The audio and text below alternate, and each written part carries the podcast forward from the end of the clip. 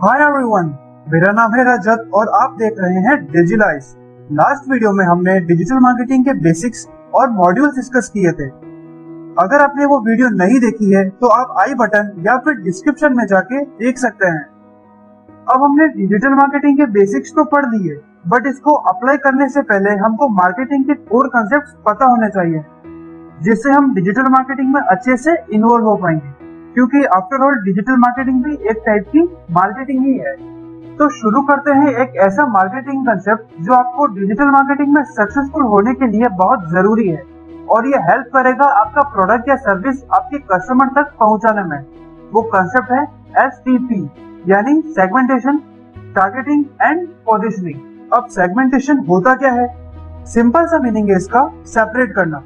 इसमें आप total audience को फ़िल्टर करते हुए स्ट्रेटेजी बना रहे हैं कि कौन है जो आपका प्रोडक्ट बाय कर सकता है। उसके डेमोग्राफिक्स जैसे age location likes hobbies purchasing power और बिहेवियर क्या होंगे। अगर आप कोई बिज़नेस रन कर रहे हैं तो सेगमेंटेशन ज़रूर करें कि कैसा आपका कस्टमर हो सकता है उसके डेमोग्राफिक्स के बेसिस पे। या फिर अगर आप इस वीडियो से लर्न कर रहे हैं तो सोचिए कोई भी बिज़नेस और सेगमेंटेशन अप्लाई करें। नेक्स्ट है टारगेट ऑडियंस अब सेगमेंटेशन लिस्ट में ये देखें कि आपका पोटेंशियल बायर कौन है। यानी जिसको आपके प्रोडक्ट की रिक्वायरमेंट है, वो कौन है?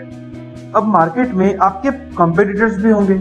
तो आप ऐसा क्या करेंगे जिससे वो पोटेंशियल बायर आपका लॉयल कस्टमर बन जाए और आपसे ही प्रोडक्ट परचेज करे?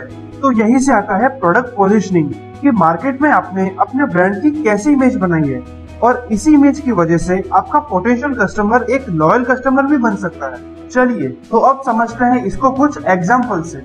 सबसे पहले लेते हैं डोमिनोज का एग्ज़ाम्पल अब इसने कैसे सेगमेंटेशन करके टारगेट ऑडियंस को डिफाइन किया?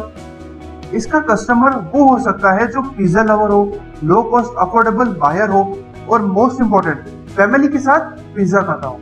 तो डोमिनोज की प्रोडक्ट पोजिशनिंग स्ट्रेटेजी क्या है? ये आपको 30 मिनट में मोस्ट अफोर्डेबल पिज्जा डिलीवर करेंगे, नहीं तो फ्री में। ये देखिए। मिस्टर वर्मा अलग अलग क्यों?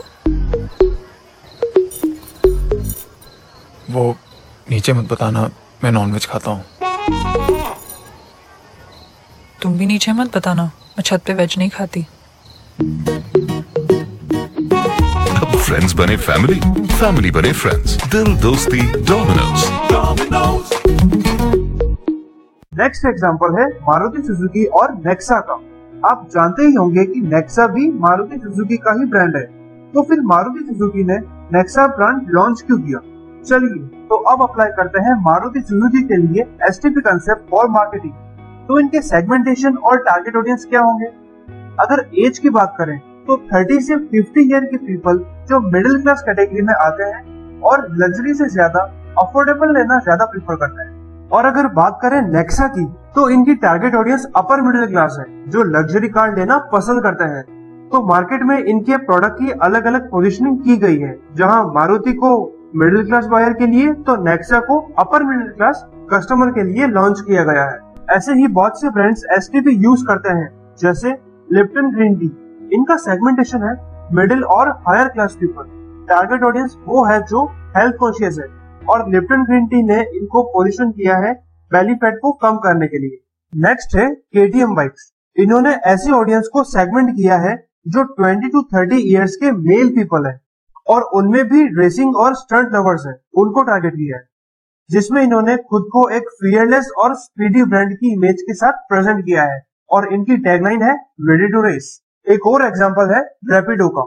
इन्होंने भी उनको सेगमेंट किया है जो लो बजट सर्विस प्रिफर करते हैं। और टारगेट अकेले ट्रेवल करने वाले ऑडियंस को किया है और पोजिशन किया है लो बजट सर्विस की इमेज के साथ। आई होप कि आपको इन सब एग्ज़ाम्पल से एस टी पी कंसेप्ट समझ आ गया है। अगर ऐसा है तो मैकडोनल्ड्स कोका कोला या एम आई या फिर कोई और ब्रांड को एस टी पी कंसेप्ट के साथ अप्लाई करें और कमेंट सेक्शन में ज़रूर लिखें। अगर आपको ये वीडियो पसंद आई तो लाइक करें और शेयर करें अपने डिजिटल मार्केटिंग फ्रेंड्स और कलीग्स के साथ। ताकि उन तक भी ये लेसन पहुँच सके। सब्सक्राइब कर ले इस चैनल को, क्योंकि अभी बहुत सी डिजिटल मार्केटिंग वीडियोस आने वाली है आपके लिए, और बेल आइकन को प्रेस करना ना भूले। बने रहिए हमारे साथ डिजिलाइज पर। This is project Aditya from Digilize signing off e learning